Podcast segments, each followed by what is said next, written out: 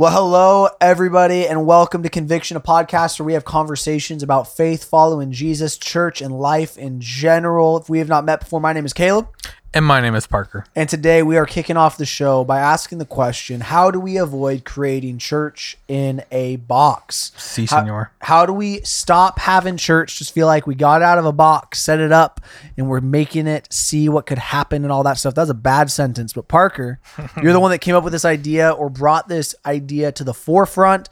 Do you got any opening thoughts for us, that sort of a thing? Yeah, no. Well, so um, where the question kind of came from is just, um, I suppose it kind of started um, a long while ago. This thought process with uh, with a conversation I had with a um, a gentleman, a, a mentor that uh, I had in the past, and um, one of the things he was saying, and this is kind of unrelated, but I'll make it make sense. Uh, he was saying that for him himself, he doesn't, um, he doesn't sing in church because, um, he had read this study or something like that that was comparing um, the feelings that people report. Um and I, I i don't i can't cite anything so just bear that in mind. This is just something i heard from somebody else so but but it started a thought process but basically the study was like comparing the feelings that people were reporting after a church service a given average church service and then comparing those same feelings to a concert with uh, a very similar format where like you would start it off with like you know an upbeat song and then you'd go more intimate and, and slow and you know um, and basically kind of follow the same template and then there'd be like a motivational speaker in the middle and then you'd end with music again and people would report the same thing and uh, the uh, my my mentor he would he was saying that it kind of scared him and so for now like at the time he was just like feeling like he should not sing and just quietly worship at the moment and that's a personal conviction. I don't necessarily think i agree with him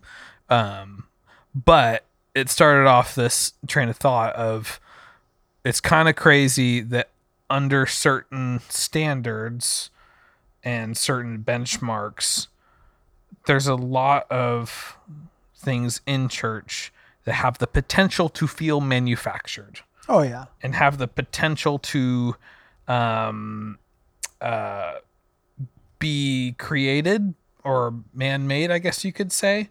Um, when I mean, at the end of the day, we want it all to be worshiping God, and we all want it to be glorifying God. Um, and so, um, I guess my, the question is like, how do we keep our churches being from churches in a box or or being like cookie cutter and, and manufactured i guess you could say it's it's really just a how do we or I- guess it's how do we avoid that but it's also what is the balance of how do we find that balance of we just need to get stuff done this certain week and here's how we're going to do it. And like that's one extreme of like we're just going to do everything and we're going to do you know say all the right things we're supposed to say and sing all the right songs we're supposed to sing and everything will be good. Um that's one extreme. And then the other extreme is like oh god will lead everything. Which i think that in certain ways can that definitely can happen in a good way but um obviously there i think there are just some decisions that are just i, I don't know if god really cares about so i think there's like um, I think there's a happy medium. And so the question is kind of just how do we find that? Um, and how do we avoid um, the scenario where we're um, just doing what we think is supposed to be done? Totally. Yeah, I mean, I think, I think there's like a twofold thing. I mean, one thing I'll say, like with your, with your mentor and their feeling towards that study and that sort of a thing. I mean, that's definitely a real reality that can happen for people. Now, the thing I would say, what came first, like the chicken or the egg, is kind of the the Yeah. idea there a little bit. Which one was the genuine, and which one then was the knockoff? Right. Um, for me, I would say we all have a longing to worship and to bring praise to something, that does not mean that every concert someone then goes to, they are worshiping that person or they're worshiping some ideal. But there is a reality that like there I think there is something about us that wants to be in unison with people and there's a moment of unity at a concert, right? And you have this moment where you all have a like mindedness of like we want to enjoy this. We've all came to be here, right? So there's going to be an amount of uh I guess catharsis that happens with that where emotionally you're like this is so great or so freeing and all of those things. Yet that shouldn't make us fear the reality that that's still a beneficial thing when and it can be a more lasting thing when that is based around our faith in the Lord and having those moments. Now, when it comes to the manufactured realities of church and things like that, I mean, even when you bring it down to preaching, uh, you know, I've had services where I've thought, you know, if I go to this spot within the message, I probably can very much so garner a reaction to it. Sure. Um, you know, if you're somebody who is typically pretty even keel and you end up yelling during your message, people are going to lean in a little bit, be like this must really matter. Or like you end up being emotional or things like that. It's not to say when people are emotional or they have reactions, they're always they're faking it. But there's a reality you could look at it and say, I can. Right. There's certain communicative devices that you can Yeah. employ. There would be sure. fruit from it, that sort of a thing. You know, it's kind of like, but also though, that's also just being a good communicator, which Right. preaching is communication. So like, if you're reading a story from the Bible and you're starting to get a little bit quieter and you're starting to lean in and you're starting to talk about this thing, but then this happened, it makes it where people are going to react and they're going to lean in. It's not that you're trying to look and say, "Oh, I'm putting on a show for you."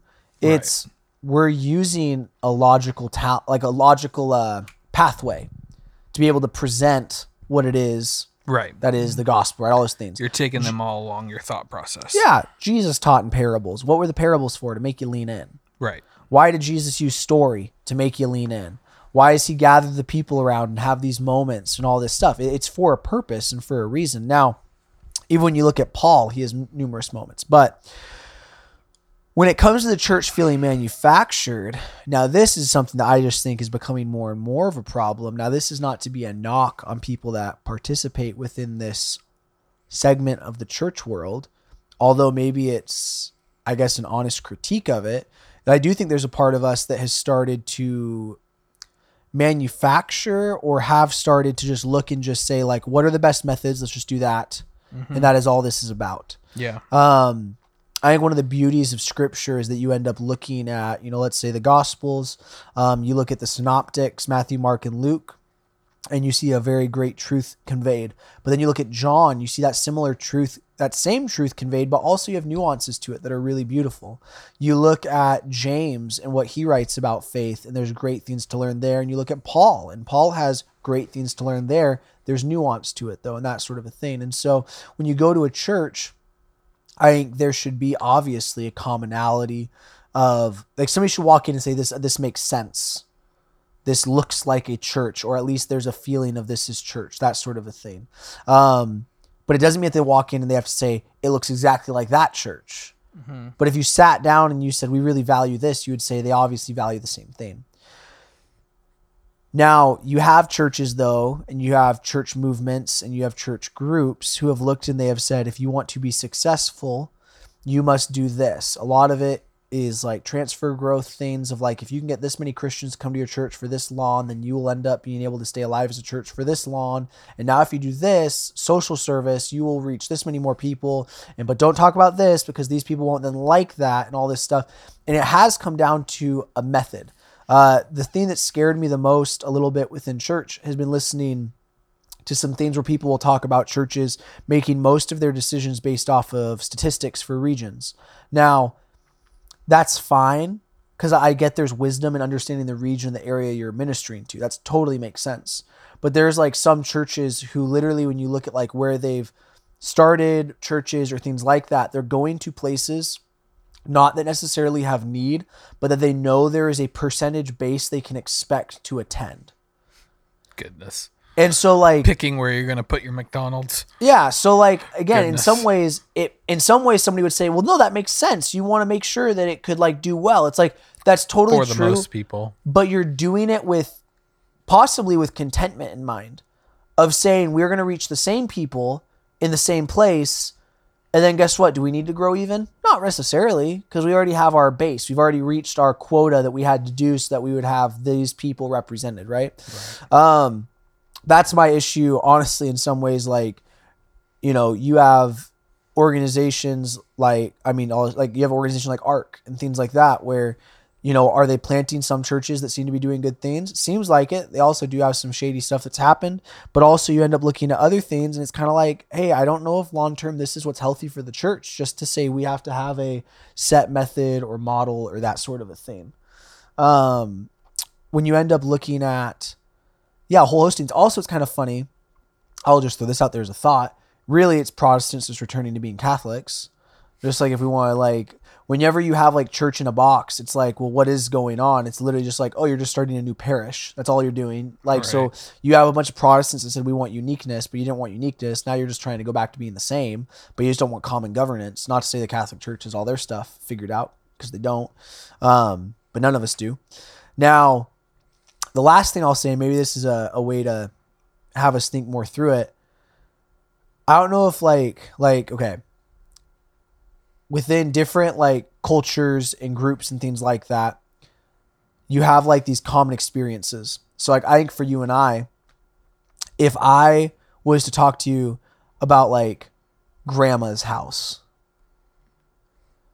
i bet you there's some like commonalities both of us could be like oh yeah like there's this or you could expect to see something like this or you could have this type of a feeling when you go to your grandma's house or that sort of a deal um, now that's one thing that's actually endearing. Like you and I could probably sit down, we'd start talking about our grandparents or experiences or things like that, or a lot of people could at least stereotypically, and you would end up having like these like good feelings or good emotions, or you'd have like different things like that. Again, depending on how people were brought up. Now, you would not have that same experience talking about your town's local McDonald's. Right. Even though it's the same, in the sense that you could say, oh yeah, you go in and you see the play center, oh you see the menu like that, but you're not going to reminisce about McDonald's. Right. Now, you go to McDonald's, McDonald's is probably servicing you in ways. The church should not strive to be similar like McDonald's. In some ways, we should strive to be similar like a grandma and grandpa's house, where you look and you say, there's something about this. And again, it's a flawed example maybe for some of you that haven't had that kind of family experience, but that that nuance matters in the similarity. Does that make sense? Yeah, no, that makes sense. Um, so you're saying that's the feeling that people should have when they walk away. Yeah, like it should be like when you start to sh- like it's okay to share about something and say there's similarity. Like to have it where it's like if somebody's like talking, they're sharing about like the smells of like their grandparents' home or like the ways that things were or stuff like that it's like good to have similarity and it's common experience and usually that's a good feeling of it but it's not the same as how mcdonald's is similar where it's like stale and manufactured and it's like you're going there and you're consuming things and you're leaving but there are things that you receive from your grandparents that are different. Totally. So totally. similar i like similar conversation you could have Right. Of you're sitting down. Oh yeah, this is similar. This is the same. This is very. Oh yeah, I remember having moments like this. That sort of a deal. You could share memories about a McDonald's that was similar to the other person's hometown, mm-hmm. but it's not the same as their grandparents. Right. Yeah. No. And I think there is a little bit of a difference between, like, I don't know. It's kind of a fine line where it's kind of the same thing, but not. But like I mean, you see this between, I mean, a lot of churches in the same denomination or whatever network that like a lot of them will be very similar in a lot of ways. If you're looking at it from a, a checkbox yeah perspective of like these are some things about it. This is similar, this is similar, like you said. But I think that like in terms of each individual church, and I guess it kind of comes back down to really, it seems to me, it kind of comes back down to heart, honestly, of like how they do each of those things.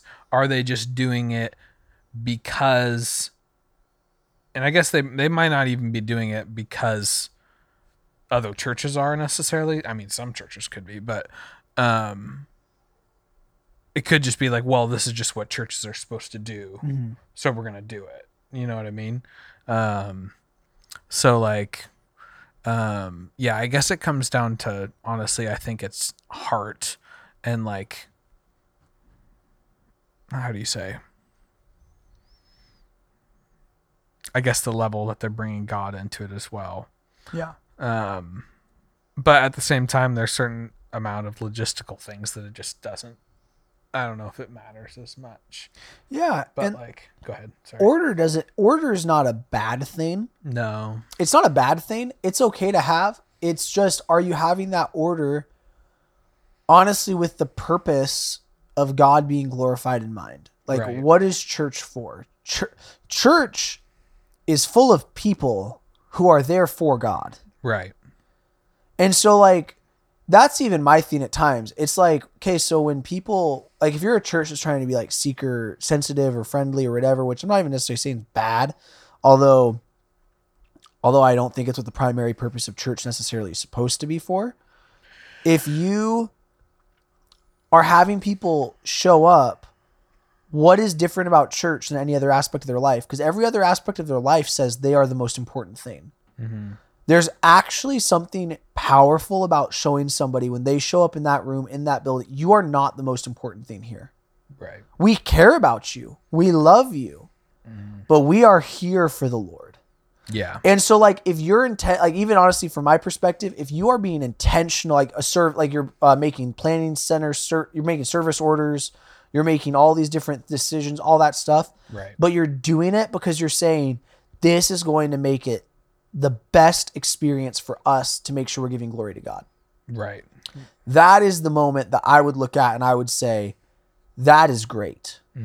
Now, if you're looking and saying, and this is maybe where it's like the McDonald's versus grandma's, like, like this is the thing I love about it a little bit, maybe with that analogy, and I shouldn't maybe like it as much as I am. Again, if you're talking about somebody who has a, a good, uh, f- like family background, right? They've benefited from that ability and all of that stuff. You go to grandma and grandpa's, you know what? You're really aware it's their house. They're gonna treat you good. You're gonna probably like I don't know. Like for me, I had my my grandma, who uh my grandma and grandpa who both had MS. My grandma, when I would go over, she would always have popsicles in the fridge for us. I went to that house. Guess what? I knew it was grandma's house. You know what I did? I respected grandma's house. But you know what I also got? I got a popsicle every time I went over there. Uh, yeah.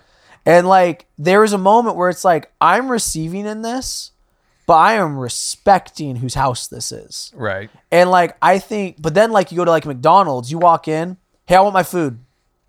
Why is it why is it not getting out fast enough?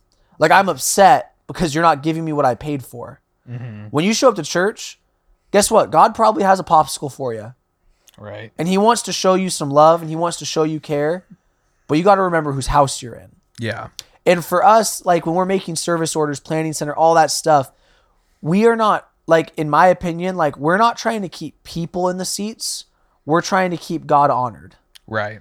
And so, like when you're making sure that that work is going there, because you're saying God on Sunday for that hope, like hour and a half, we want to make sure that you are being glorified, you are being honored. And if people are not okay with that, it's not their house.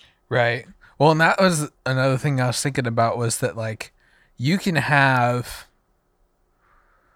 like you can have a service and everything behind it, whatever level of organization it is, um, that has a good heart behind it. Um, you can have that service and you can still have people that will walk away who didn't come into the situation with the right heart that may walk away being like I don't know how to say it really, but like just kind of eh about the service. Yeah. You know what I mean? Uh and conversely, like I think I don't know, like I, I, I there is this kind of there is that level of everybody also takes responsibility for their own faith too. And like in my opinion like if you're a, especially if you're a Christian who's been a Christian for some time, Yeah. like you should be able to still meet with God no matter the circumstances, even if it's a service that, you know, that the people behind operating it and carrying it out may may not necessarily have the right heart. You should still be able to meet with God in that scenario. Yeah. Whether or not the worship pastor or whatever is like distracted while singing and thinking about something else. Like it doesn't like you should still be able to meet with God um, which has kind of brought up another question in my brain. Because I believe on a certain level, I, like obviously, I don't think we, I, I don't think we can get in the way of God. Mm-hmm. Like if God wants to do something, He's going to do something. Obviously, Yes. and there's nothing we can do about it. However, that happens on our level, maybe we can change that or delay it, or I, I don't know. But like, I don't know. Do you think there's anything we can do that can like get in the way in a service, like short of just being sh- straight up distracting, and like, I don't know. I, I, don't know what I'm asking really. Yeah, I mean, what can we get in the way? I mean, like, so when we look, uh, like Revelation talks about how, like, kind of like loosely refers to us as like priests who are ministering under the Lord. So, like, when you're ministering under the Lord, like, you are even honestly, you want to look Old Testament, you could look at like Eli and like all these different priests who did a bad job. Like, God was not showing up in the same way as he had been. True. And so I would I, like I genuinely just say like when you look at churches and things like that where they are not there to minister unto the Lord. Yes, God's omnipresent. Yes, God still can move in the lives of the people there because he loves them. Yes, all those things. But is he there in the way that he maybe fully desires to be? I would say that there is a chance that he's not because are you welcoming him in Right. fully? Uh, me and Sierra got to go to a worship night that was it was just it was a really cool night uh, back in like February, and it was like it was about a three hour service. There ended up being a message during it. There's altar ministry time. There was worship. They looked and they said this service tonight, and they kind of set ground rules at the start. And it was with that intent. They said, "We do not want distraction. We want." And there was a, there was about two thousand people at this worship night. They said, "We do not want distraction."